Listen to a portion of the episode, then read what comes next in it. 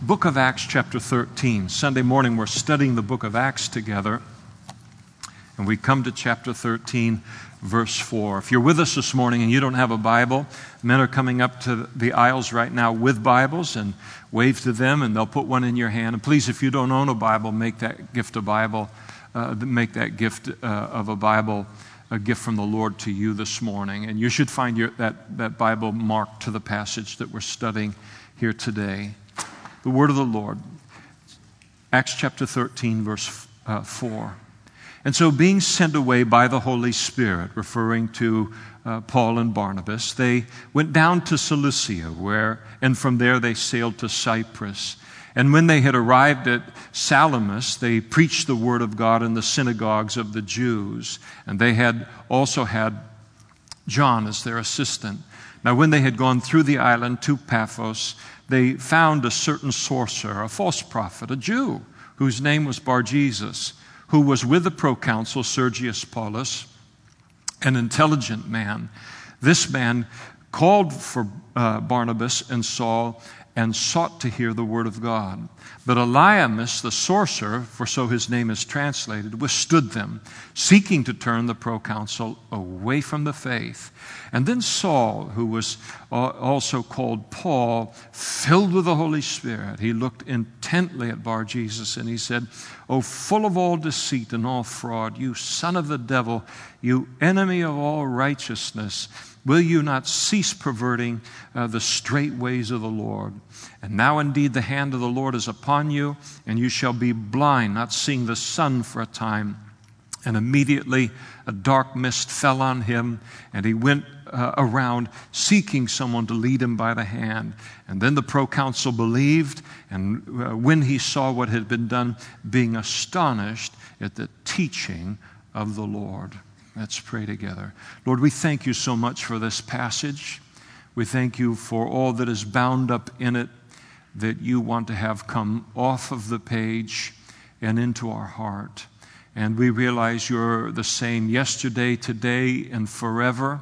And so we pray that you take the truths that are found here, the realities that are found in this passage, and of the events that uh, this, all of this is described here, and that you move it through 2,000 years of history, and that you would make all of this very contemporary for us, Lord, and characteristic of our relationship with you, how we handle such situations, Lord, in our service to you as a part of the body of Christ. We pray for that work of your Holy Spirit, and we ask it in Jesus' name. Amen. Please be seated. Here we have the Holy Spirit's record of the very beginning of the very first of three missionary journeys by the Apostle Paul. The Apostle Paul would ultimately uh, travel on three missionary journeys. It would cover a period of 15 years within his life. And here now we get a glimpse at the start of the very uh, first one. Most Bibles, uh, when you, if you are given one and you thumb your way all the way to the back of the Bible, they usually have a little section that's kind of the atlas and a bunch of maps that help us understand where the various events occurred. And usually, one of those maps, at least one of them, will be a map showing the three missionary journeys of Paul and what his first one was like, how the second one expanded from there, and so forth. And it's very educational. and It's good to know as we uh, go through this section of the book of Acts to kind of uh, keep track of of the path that, that they were on. First, Paul and Barnabas, they made what was a 16 mile journey from the city of Antioch that sent them out now as missionaries and, and made their way to this great uh, Roman Mediterranean seaport known as Seleucia. At that seaport, they then caught a boat for the island of Cyprus in the Mediterranean. And we don't really know why they began their first missionary trip by going to Cyprus. Um, but we might guess that maybe Barnabas had a little bit to do with it because he was uh, initially from the island of Cyprus. And so then, having landed on the island of Cyprus, they then proceed, the text tells us, to cover a journey of 90 miles from one end of the island to the other, uh, stopping at various cities, major cities, and then going into the various synagogues that were located there, and then teaching the Word of God and preaching the salvation that is found uh, in Jesus. Cyprus was principally uh, inhabited by Greeks, but at that time it also had a very, very significant uh, Jewish population. And in this early part of Paul's missionary journey, we notice a strategy that he will follow through all of his missionary journeys. And that is number one, when he arrived in a new location, he would make his way to a major metropolitan area in an endeavor to establish a church there. Having gone to that metropolitan area, he would always go to a synagogue of the Jews first, preach the gospel and the word of God to them, and then only turn to the Gentiles if the Jews rejected what he was preaching. The third characteristic of his missionary uh, journeys and in ministry was that he always traveled in a group. And Jesus had sent the disciples out in his uh, incarnation and public ministry, sent them out in twos. He follows that pattern. And in fact, they're a group of three at this particular point in time Paul and Barnabas and uh, John, uh, John Mark. Now, things get, in the passage get super exciting when they came to the city of Paphos.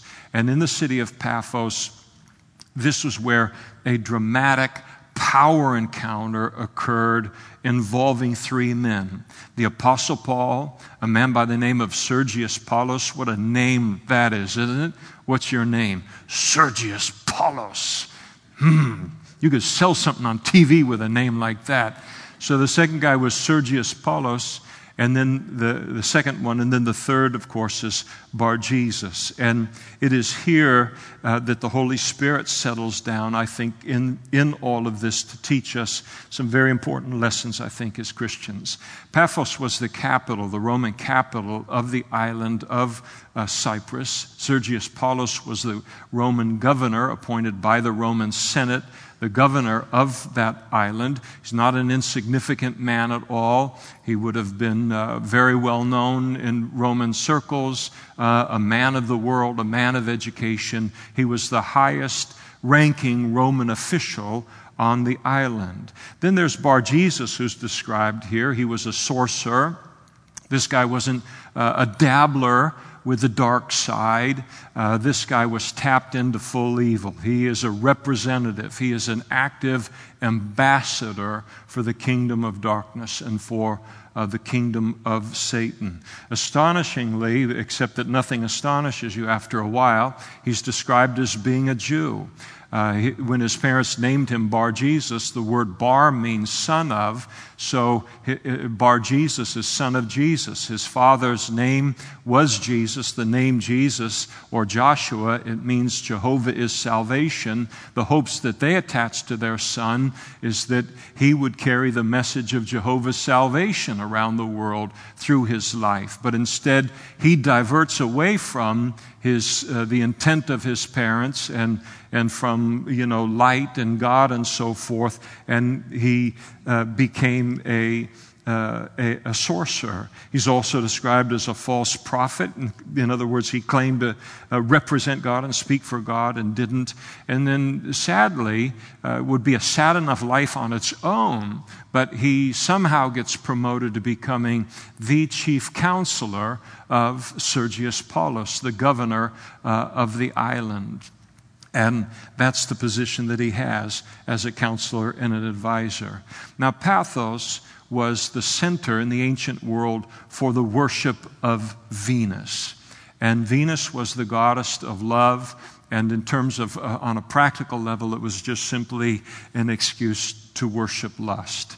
And uh, so forget about Paul Anka or whoever sang that in the late 50s or early 60s. This was a completely different take on on Venus in those uh, days. And the temple to Venus was located in Paphos on the island of Crete. In fact, uh, the worship of Venus was so strong uh, with, uh, on the island that it was uh, required, or certainly the pressure was put upon every young woman uh, at Paphos and at Crete uh, to at least one time in the course of their life go to the temple and present herself as a ritual prostitute to anyone who would have her, and then go on about her life, and that somehow this act, act of ritual prostitution would mean that the favor of Venus then would be upon her life. So we're talking about a very dark place on a lot of, of levels, a very superstitious place. And, and uh, Paphos was as dark and superstitious and demonic of any city as you would ever want to find yourself in or ever find yourself in in the world today. And of course, the internet has made virtually the whole world the same uh, kind of place in terms of what's accessible there. Sergius Paulus, he got wind of the fact, he's aware of what's going on on his island. He gets aware of the fact that Paul and Barnabas are traveling across the island and they are teaching something. And he calls for a private audience with them. He desires to hear what it is that they're teaching. We're told significantly that he was an intelligent man here in the passage. And this, the Greek word that is used here means more than he was uh, just educated. Uh, you can be educated and not terribly intelligent. And the Greek word literally means to hold something together. In other words, this man possessed the capacity to carefully examine anything that would be put in front of him and then to reason it out until it either fell apart under the weight of his logic and his intelligence or until it stood uh, strong and complete at the end of his examination. And, and then that would be something that he would look at as being worthy of being embraced as, uh, uh as a truth. And so he possessed that uh, capacity, a mind that was quick to penetrate, to test, to understand. It's interesting, even though he has, uh, he has uh, Bar Jesus as an advisor, and, and Venus, he's, he's governing at the headquarters of Venus and the Roman Empire and the zillions and thousands of gods that were being worshiped in the Roman Empire. Clearly, he is a man who is still on a search for the meaning and the purpose of life. And so he calls for Paul and Barnabas. There isn't a man or a woman harder for the devil to hold on to. And the devil's got a hold of this guy at this point. But there isn't a man or a woman that is harder for the devil to hold on to than the man or woman who thinks. The person who looks at life and thinks about it, has an inquiring mind, is honest about what they're seeing, and then honest about uh, the Word of God when it is proposed to them. The great saint of the early church who declared uh, rightfully, and it, and it fits for uh, Sergius Paulus, but for anyone. And he cried out to God and said, Thou hast made us for thyself, O Lord, and our heart is restless until it finds its rest in thee. I know that my heart was. And Sergius Paulus still has a restless heart, though that will get solved before the passage is over. Notice in verse 8, while Paul was teaching him the Word of God, that he was resisted by Bar Jesus. Bar Jesus is used to this intelligent man probably bringing all kinds of people in to say all kinds of things to him. And it doesn't bother Bar Jesus at all. But as Bar Jesus is present now, listening to what Paul is now uh, saying, he immediately recognizes that Paul's teaching was uh, a threat to uh, his deceptions in his worldview, and most importantly to him, a threat to his position to continue as an advisor uh, to the governor. And so, what Bar Jesus is listening to, as he's listening, you know, kind of a fly on the wall related to all of this, and, and what he heard and what he knew the governor was hearing was not some uh, new variation of spiritual and moral darkness or some new take on old superstitions and doctrines of demons or doctrines of, uh, of devils. This was something dramatically different. This is a threat to him immediately, and and it was because it was light. And thus he attempted to keep the governor from hearing the word of God and doubtless the, the gospel and then putting his faith uh, in Jesus.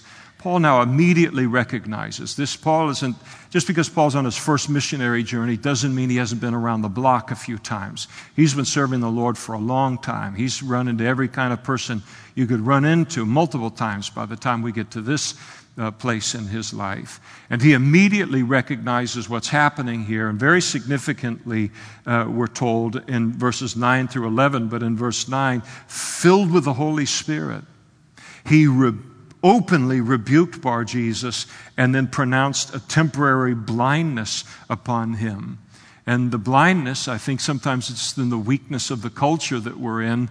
Um, you know, nobody can do anything hard anymore except somebody's going to make a bunch of placards and have a demonstration. I was listening to the news on my car radio this week, and and there was a news story about an alligator that was in one of the lakes in the, in the Bay Area. Well, people swim in those places. And so, and it's not the natural habitat for an alligator, and so it was four foot long or whatever. And uh, so they brought out the animal department, and the animal department uh, killed the alligator and returned safety to the lake. Well, no sooner did they do that than there was a protest.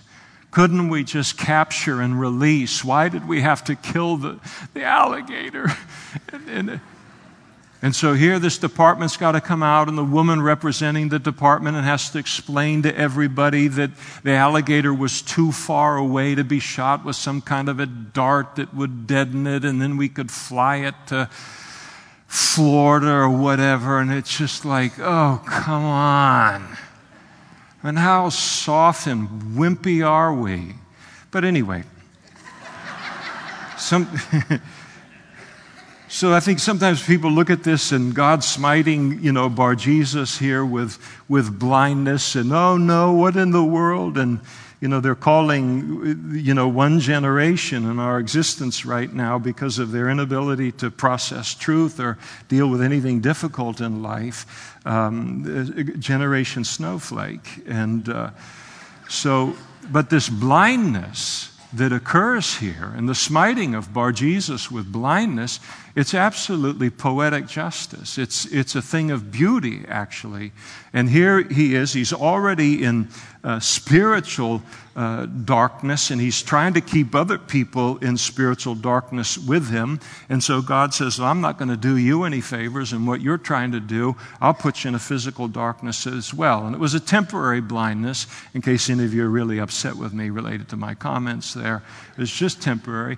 And I personally don't think that Paul was troubled by it at all. You remember on his journey on the road to Damascus when he was uh, knocked off his high horse, so to speak, and experienced his conversion, that he was smitten with blindness. And he realized that that humility and the vulnerability that he experienced for a number of days in that condition didn't do him any harm at all, but it did something good in him in hearing God's voice. And so he wasn't sorry for this. This was an opportunity for someone to realize hey, I'm up against something and someone that is greater than me, and my God can't keep me from being smitten blind by whoever the God is of this person. And it was a time for him to rethink rethink some things. But unfortunately, when we look at the passage, Bar Jesus doesn't show any brokenness or repentance. He just seeks to find somebody to lead him by the hand. In other words, to just deal with the physical, you know, consequences of what has uh, happened to him and to navigate the blindness. Now, Paul's re- rebuke is a very, very strong one, and we're told in verse nine that he looked at Bar Jesus before he said anything. And the Greek word it means to look, uh, gaze intently, uh, to set or fasten his eyes on. So Paul turns, he's interrupted now, and he turns to this guy and he locks his eyes uh, on, uh, on uh, to this guy. And here's this guy in Paul's eyes who's willing to go to hell himself and then take as many of his people as necessary uh, with him so long as he gets to hold on to his government job here and, and hold this place of influence that he has for the kingdom of darkness. And as Paul watches this entire thing, uh, his heart just burns over uh, what it is that's happening here. And so his assessment of Bar Jesus is there in verse 10. He called, told me was full of lies, a liar, a fraud, uh, a phony, uh, the, a son of the devil, not a son of salvation, an enemy of righteousness, perverting the way of the Lord. And I like it in the NIV. I hate to do that, Tom, but uh, every once in a while I got to give the NIV kudos. But NIV says, with Paul saying, You are a child of the devil and an enemy of everything that is right. You are full of all kinds of deceit and trickery. Will you never stop perverting the right ways of the Lord? And he just strips the phony mask off of Bar Jesus in front of Sergius uh, Paulus, exposes him for who he is. Now, you would want to, before you did that, like at a family gathering, at Thanksgiving, or at work, or somewhere like that, you'd really want to make sure that the Holy Spirit uh, was telling you to, uh, uh, to say uh, something uh, like that and to respond in that way. But candidly, this kind of directness and this kind of uh, clarity in dealing with the demonic realm is. Uh, to, is very refreshing uh, to me in, as I live like you do in a world that is, in a nation that is just filled with just hyper political correctness and the environment and all. And again, I've, I've mentioned it once or twice before, but I, I think it's laughable um, that uh, the comedians in the United States of America, there's probably no more foul mouthed group uh, in existence, and not all of them are, but the comedians in the United States don't want to go to college campuses anymore to bring their routine because the campuses have become so politically correct and everybody has so lost their sense of humor that they don't need the aggravation. Well, imagine what it is to be a Christian on those same uh, campuses. And so, this kind of clarity, this kind of force and strength is, is refreshing for us to see, especially when we realize that Paul isn't just upset because he's been interrupted.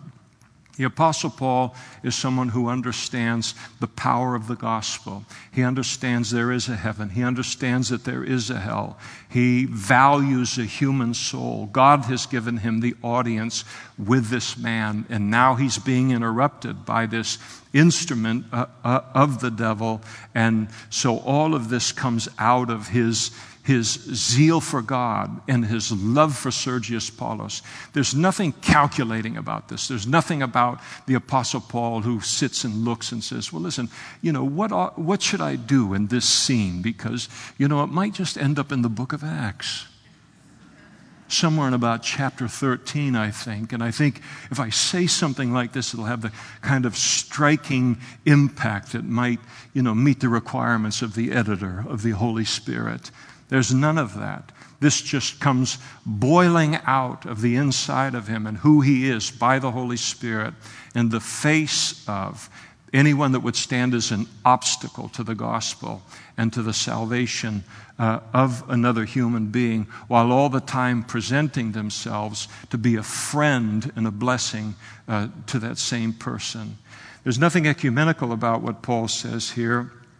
He doesn't say to him, Now listen, Bar Jesus, you've had some good points here. I never really thought about it that way. You know, I think I bring a little something to the table too, if you don't mind, and all. Maybe we can sit down and find a way to, you know, uh, unite the worship of Venus in Christianity, or sorcery in Christianity, or false prophets in Christianity.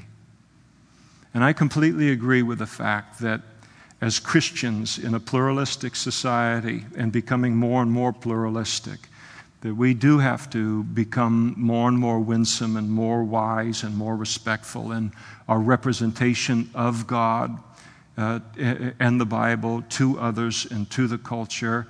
But I also think that for every Christian that uh, does things like a sledgehammer, is a bull in a, in a china shop in terms of how they handle the Word of God, how they communicate with people the gospel, how they treat people, and, and so forth. Their willingness to listen to people and other perspectives to then gain a right to then speak uh, God's truth into that same conversation and, and so forth. I think there are 10 who never say anything in the face of virtually any kind of evil or wrongdoing. have been silenced by the culture, silenced by the pressure.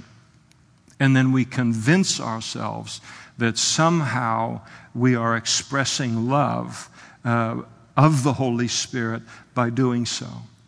But it, is, it was the great Christian statesman Edmund Burke who wrote famously and truthfully the only thing necessary for the triumph of evil is for good men to do nothing. And I think it has an awful lot to say to good people and certainly to Christians in the age in which we live.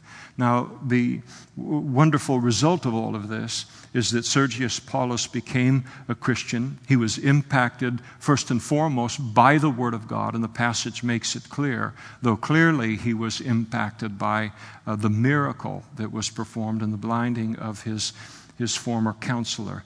Now, uh, let's uh, close here this morning with taking a, a look at some practical lessons, I think, for our lives as Christians today from the passage.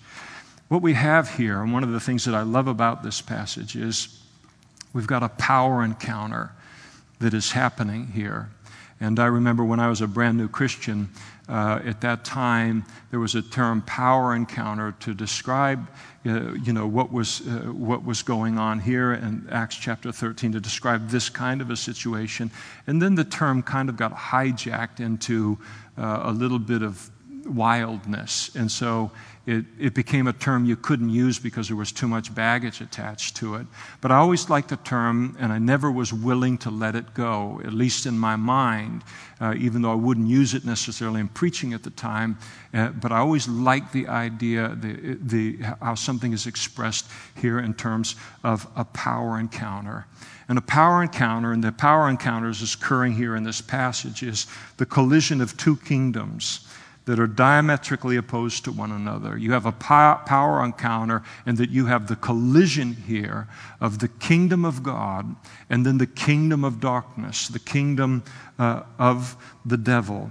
And what you have listed on this page here in terms of the conversation that occurs, what Paul does, what Bar Jesus does, and so forth, all of that is merely a physical manifestation of the reality of both of those spiritual kingdoms. That's what's happening. It isn't just something that's happening in the natural, it is two spiritual kingdoms have collided in the living room of Sergius Paulus. And now what is playing out is, is uh, an expression of the reality of those two kingdoms. I'm very fond of the, uh, the old story concerning the zealous young uh, Christian and the elderly liberal minister. And the elderly liberal minister uh, took his zealous uh, friend aside one day and said, Listen, you talk about the devil and the devil this and the devil that. I've been a minister for 35 years and I haven't run into him yet. And the young zealous Christian said, Has it ever occurred to you that it might be because you're going in the same direction? If you go in the opposite direction, you'll run into him uh, quite a bit. And I think that any Christian that is engaged in any significant way or even a small way involved in the expansion of the kingdom of God is going to uh, come to realize and learn of the devil's existence immediately, and then ultimately to have it become like a new normal for your life.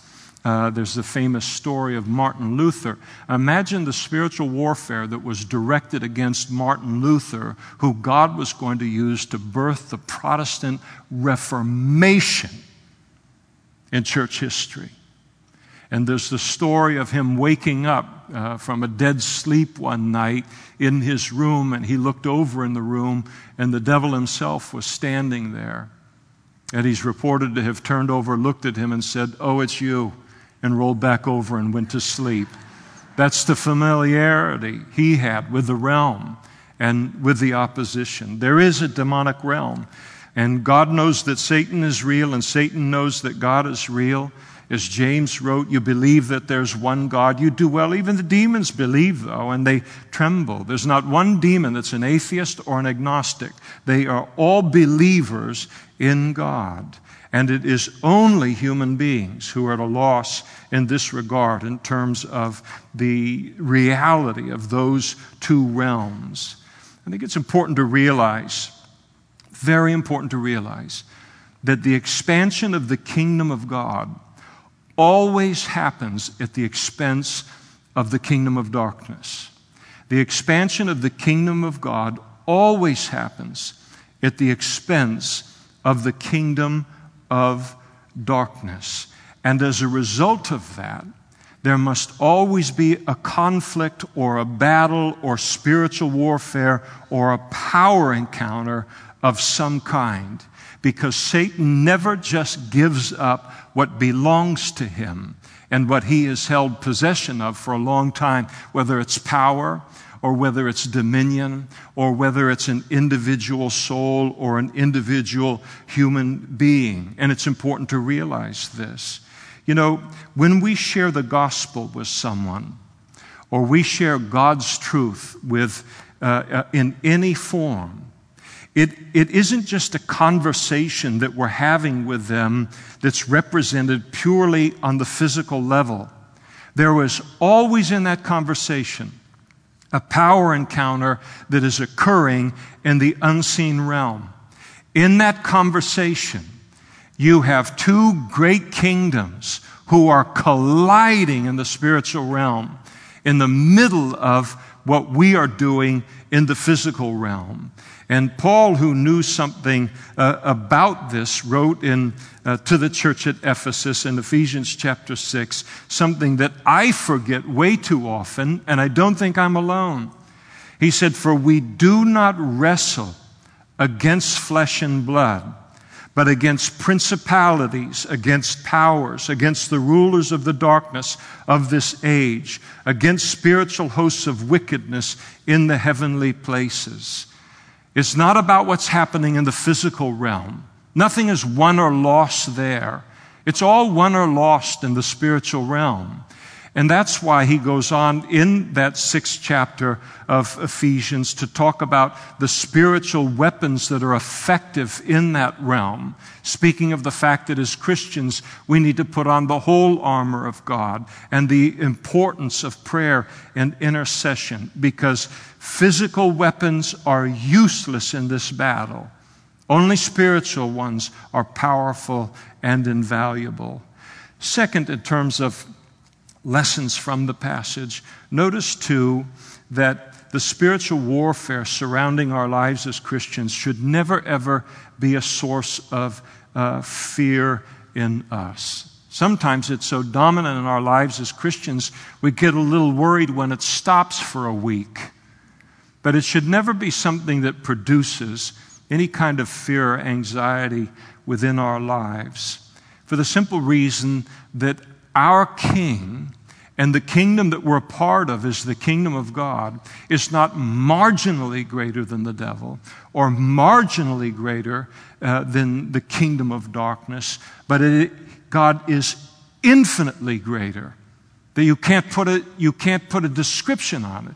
Infinitely greater than the devil. And the kingdom of God is infinitely greater than the kingdom uh, of darkness. John wrote in his uh, first epistle, and he declared to us as Christians, Greater is he that is in you, that is the Holy Spirit, than he that is in the world, speaking of Satan and the demonic realm. Jesus was speaking to the Jewish religious leaders of his day, and he declared, But if I cast out demons by the Spirit of God, and he was right and left, but if I cast out demons by the Spirit of God, then surely the kingdom of God has come upon you. Is not just what's happening in the physical realm, but what is it saying about the spiritual realm, what we're seeing in the physical? If I cast out demons by the Spirit of God, surely the kingdom of God has come upon you. Or how can one enter a strong man's house and plunder his goods unless he first binds the strong man, speaking of the devil, and then he will plunder his house? And every single time someone becomes a Christian, it is an evidence of what Jesus was talking about there. Satan is the strong man that Jesus is talking about, but Jesus is the stronger man, the only one that can plunder Satan's kingdom, who is able to take from Satan what was formerly his, despite every resistance of the devil, in order to keep that from happening. People becoming Christians it is very, very bad advertising for the devil. And Satan does everything that he can in order to keep that from happening. And as Christians in Jesus' name, and there is no name like Jesus' name, we are to be confident and we are to be bold in every encounter of this kind with the knowledge that is that is Satan's kingdom that must always ultimately yield uh, when we come up against it as a representative of the kingdom of God. Now, finally, my, my third application, and we close with this, but very, very significantly here. I want you to notice that this entire battle centers on one thing. And what it centers on is something called truth upon the truth of God, upon the Word of God. Paul is declaring the Word of God to the governor. Bar Jesus, Satan's representative, withstood them, seeking, we're told in the passage, to turn the governor from the faith, from the word of salvation that Paul was teaching. And this kind of thing happens continually. If you've ever done any amount of street witnessing or sharing with your friends or your neighbors or family members or whatever it is, this whole scene is replayed over and over and over again. Where you go out straight witnessing, for example, and there you are on a Friday, Saturday night, or someplace at the mall or downtown or something, and there's groups of three or four people hanging out, and you go up and you introduce yourself and you begin a conversation uh, concerning uh, the Lord. And, and then, so often in that situation, somebody is receptive in, in it. They're like uh, Sergius Paulus. They're an intelligent person. They still haven't found what they're looking for. And let's listen to what you have to say. They're not afraid of truth. They're not afraid of hearing something that they've never heard before or believing in something that they haven't believed in yet. They have a mind. They have the ability to say, go ahead, lay it on me. I'll crunch it. I'll I'll, uh, you know, put it under the weight of my thinking and my rationale and the mind that has been given to me. And if it stands, it stands. And if it falls apart as nothing, then it's nothing. And there's still people that are like that, that are honest and seeking after uh, truth and meaning. And so you go into a conversation and you begin to talk, and somebody engages, and you realize this is who this is all about right here. And sometimes there's two or three other people that are around and as soon as you're making some headway, one of the other people will speak up uh, brilliantly with a question like this How many angels can dance on the head of a pin? Or can God create a rock that is bigger than, the, uh, than he can lift? Sometimes a person will come from across the street. They're not even a part of the conversation and do something like this. Or they'll mention some Christian hypocrite that they used to know, and they're trying to drag the conversation away. And you look at that, and, it, and if I look at it solely in the physical realm, it just looks like this numbskull has come in and done this, and I'm trying to have a conversation, and then you get agitated, and then you get in a fist fight, and then you're on the front page of the Modesto Bee in the morning. Instead of just looking at it and realizing every time I do this, I'm engaged, I am causing two kingdoms to collide here. And of course, the devil is going to send an instrument in some way to disrupt and then, even more importantly, to distract me from what it is that I'm saying. And the way that a Christian stays cool in an environment like that is to remember what truth am I sharing here that so alarms the devil that he's got to send some kind of emissary of his here to now try and distract the situation and stay focused not on the person the devil sends, but the person that you're talking to, and stay focused on the truth that you are communicating to him.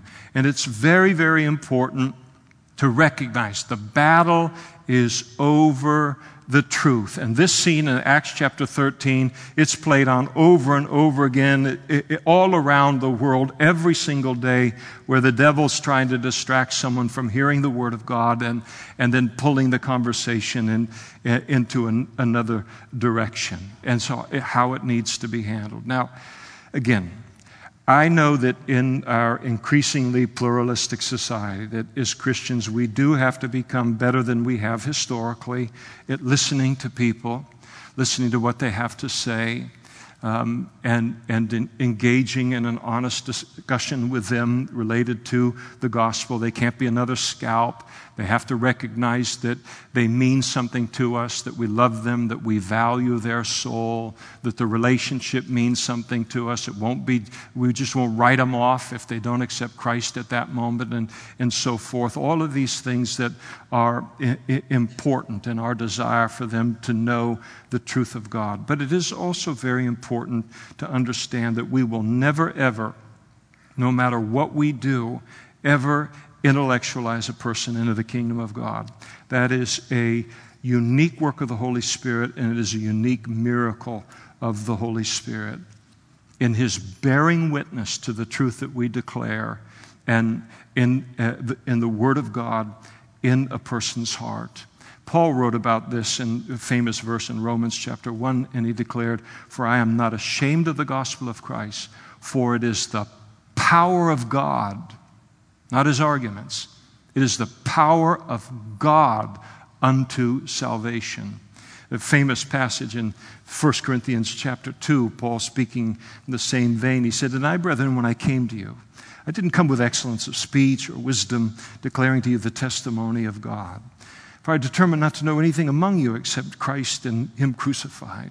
I was with you in weakness and fear and much trembling. And my speech and my preaching were not with persuasive words of human wisdom, but in demonstration of the Spirit and of power, that your faith should not be in the wisdom of man, but in the power of God. The importance of that.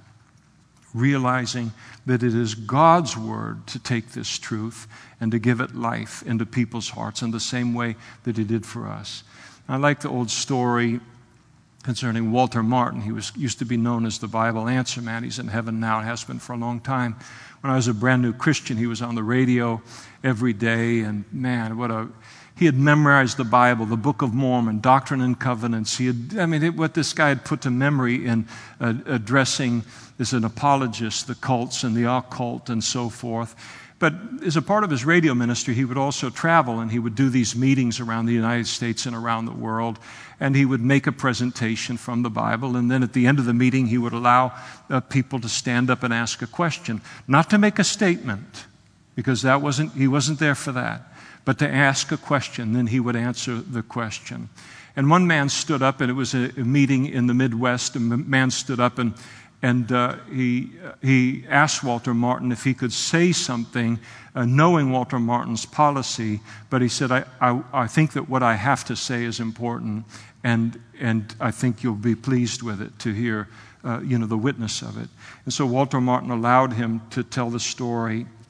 When Walter Martin was a young man, long before he became internationally and nationally prominent, um, he decided very on, early on in his college years to go to the Watchtower. That's the Jehovah Witness, the Watchtower organization in Brooklyn, New York, to go and do a uh, a tour of it, uh, so knowing that later on he might not be allowed into the room and uh, in his ministry. And he received a tour of the entire thing. And, and then as he's leaving the place, he's walking past the man who is sitting at the desk at the entry of the building.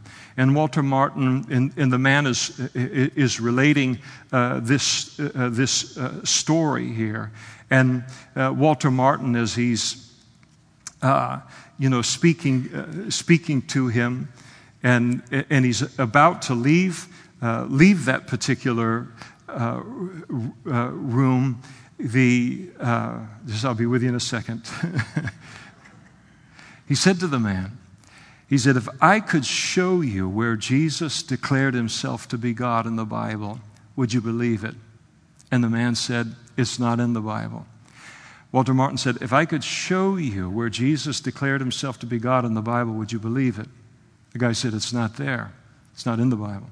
Walter Martin said, That's not the question I'm asking you, whether it's in the Bible or not. I'm asking you if I could show you in the Bible where Jesus himself declared himself to be uh, the Son of God, to be divine, would you believe it? Because the Jehovah Witnesses don't believe in the deity of Christ. And the man stated that, that there's no such passage in the Bible, but I suppose if you produced it, I would have to believe. Walter Martin turned to the first chapter of the book of Revelation and pounding on the man's desk, he said, I, quoting Jesus, I am Alpha and Omega, the beginning and the end, says the Lord, who was and who is and who is to come, the Almighty. The man refused to believe it. Walter Martin saw no change in the man's life at all, and he left. He had been faithful to the Holy Spirit, and he left it in the Holy Spirit's hand. The man said, Here's the rest of the story that you could never know. He said, That night I went home and I tried to go to sleep. And as I lay my head on the pillow, all I could hear is, I am Alpha and Omega, the beginning and the end, saith the Lord. And he said, I got on my knees on the side of my bed and I gave my life to the Lord. And that was 30 years ago. And this was the testimony. You see, you cannot convert anyone, but we can tell them the truth and then have great confidence that the Holy Spirit will do what He alone can do in a human life bring conviction of sin and conviction of the truth of God's offer to the human heart. I remember Pastor Chuck Smith, now in heaven, Calvary Chapel, Costa Mesa, and he used to exhort us as young pastors concerning the power of the Word of God, the power of the sword of the Spirit. And he would in, in, exhort us and say, it's just like in any battle. When you're in a battle with a sword, you don't describe the sword, you don't polish the sword, you don't defend the sword, you use the sword. And it's, uh, it is still a good word today the writer of book of Hebrews declares, For the word of God is living and powerful. It is always that. It's a matter of whether we will believe it or not. The word of God is living and powerful and sharper than any two edged sword, piercing to the division of the soul and spirit and of the joints and marrow, and it is a discerner of the thoughts and the intents of the heart. One more story. I like the story of D.L. Moody, the famous Christian evangelist in the United States of the 1800s. He came to Indianapolis in order to attend a convention on mass evangelism. And he uh, uh invited his song leader, Ira Sankey, to meet him at 6 p.m. on a particular corner in, in Indianapolis. And when Sankey arrived, uh, you know, Mr. Moody asked that he would stand upon a box and play a couple of songs, and then D.L. Moody proceeded uh, to uh, preach uh, briefly uh, to the people, and then he invited the crowd, great crowd that had developed, uh, to the nearby convention hall, and pretty soon the auditorium was filled with spiritually hungry people, and he continued to preach the gospel to them. And then by that time, the convention delegates began uh, to arrive, and Moody stopped his preaching and he said, Now we must close as the brethren of the convention wish to come and discuss the topic how to reach the masses. And I think that is a good word for us today as well. We can analyze our current situation to the point that we will become utterly paralyzed. And to think that the situation is so complex that we'll never make a dent in it rather than just uh, uh, simply doing what God has called us to do and to trust in the power of it. Today, I think we live at a time in the history of our nation when the kingdom of darkness and the God of this age, Satan, is fully determined to be the sole judge or arbitrator in defining truth, and not only in defining truth, but in defining the rules by which something is determined to be truth or to be false. And it's interesting as I look at the new rules that are being kind of tacitly but firmly being placed upon us, it's interesting that the one group that's specifically targeted as having nothing to add to the conversation concerning truth is Christians. And it's no coincidence. If you've ever felt as a Christian, it just seems like they're picking on us specifically. They're just picking on us as Christians. Everybody else seems to be getting a free pass on anything they say, no matter how ludicrous what they say is. Even Islam is getting treated with kid gloves, despite the atrocities that are going on all around the world. Maybe you felt something like that in recent months and years. It's no accident. It is because only Christianity is a threat to the kingdom of darkness and a threat to its lies and its deceptions, and everything else in the world is either knowingly or unknowingly a concoction of the kingdom of darkness or a tool of it. And it's important that we must not allow the kingdom of darkness, the demonic realm, to dictate to us as Christians the terms of engagement and then to accept our appointed role of keeping our faith to ourselves and to sit silently on the sidelines. And refusing to do that is not pride or arrogance, it's our responsibility as Christians. God has a right to be a part of the conversation that is going on, and we are His voice in that conversation. And I think that oftentimes we can tend to see all of this that's happening around us at such a rapid rate merely in terms of the physical realm. We fail to see the kingdoms, the spiritual realm, that is the greater reality around the physical realm. And so as we look at all of this in purely physical terms, we conclude, well, it's just the way that things are now, or it's just the way things are going, and then fail to realize that this is merely what we are in the middle of the latest version of the age old battle between truth and lies, light and darkness, the kingdom of God and the kingdom of Satan. Don't get distracted by everything else. This is all about a battle over truth, and we possess it. And there is a world filled with Sergius Pauluses out there who are still waiting to hear the truth that changed our lives, and we cannot abandon them to darkness. So let's be winsome, yes. Let's speak the truth in love, absolutely.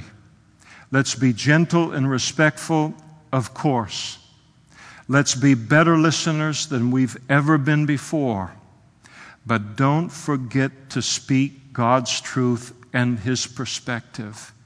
Because you only win this kind of power encounter that is our portion as members of the kingdom of God with truth and with God's truth. Everything else gets swallowed up, everything else gets smoked. And I'm not talking necessarily about how we witness to an individual, a Sergius Paulus. That's a different thing, and we'll talk about that another time.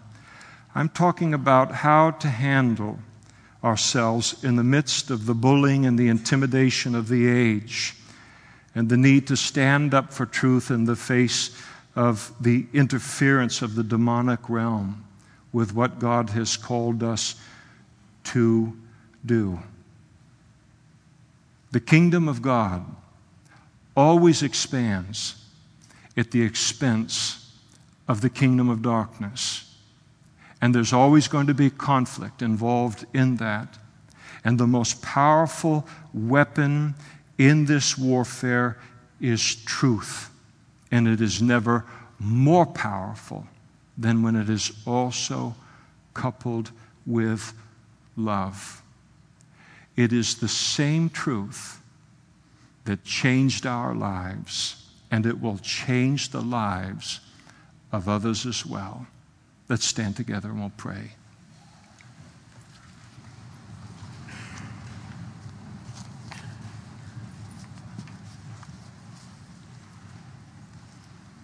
Father, thank you for the reminder this morning in your word to snap us out of of what so many of us are prone to do, and that is to just day after day process all of this solely on the physical realm and to lose heart and to cease to wear the armor and to cease to be discerning and so forth. Thank you for the reminder today of what's happening in the big picture, Lord, behind what it is that we see with our eyes. We thank you for the privilege this morning of being a part of the kingdom of God, your kingdom, the light, the truth, the beauty, what you have transformed our lives into as a result of your truth. And we embrace, Lord, wholeheartedly the responsibility that comes with being a part of your kingdom to not keep this to ourselves, but to take the same truths that are not theoretical to us, but that have impacted our lives from inside and out and up one side, the other, and then to declare that in love and a concern for human souls to others. And we pray, Lord, this morning in this room, 4300 American Avenue, just a little nothing place on the face of planet Earth, but we love you and we know you. And we ask that you would, by your Holy Spirit this morning, give us a love and give us a boldness and give us a confidence in your truth that is greater, Lord, than any obstacle we are facing or any bullying or intimidation that we are facing as members of your kingdom, Lord, in this culture. Help us, Lord, to engage it with that boldness and with that confidence and to even have fun, Lord, and a sense of joy and anticipation as we do, knowing that your truth will never lose in such a conversation or such a power encounter. Help us, Lord, not to feel helpless in the face of all of this. Help us not to be bullied into silence, Lord. Give us your Holy Spirit to be like Paul as he was in this scene and as we see him elsewhere in the book of Acts. Make that our portion as well, we pray. And we ask it knowing that we have asked in accordance with your will, and so we receive it. In Jesus' name, amen.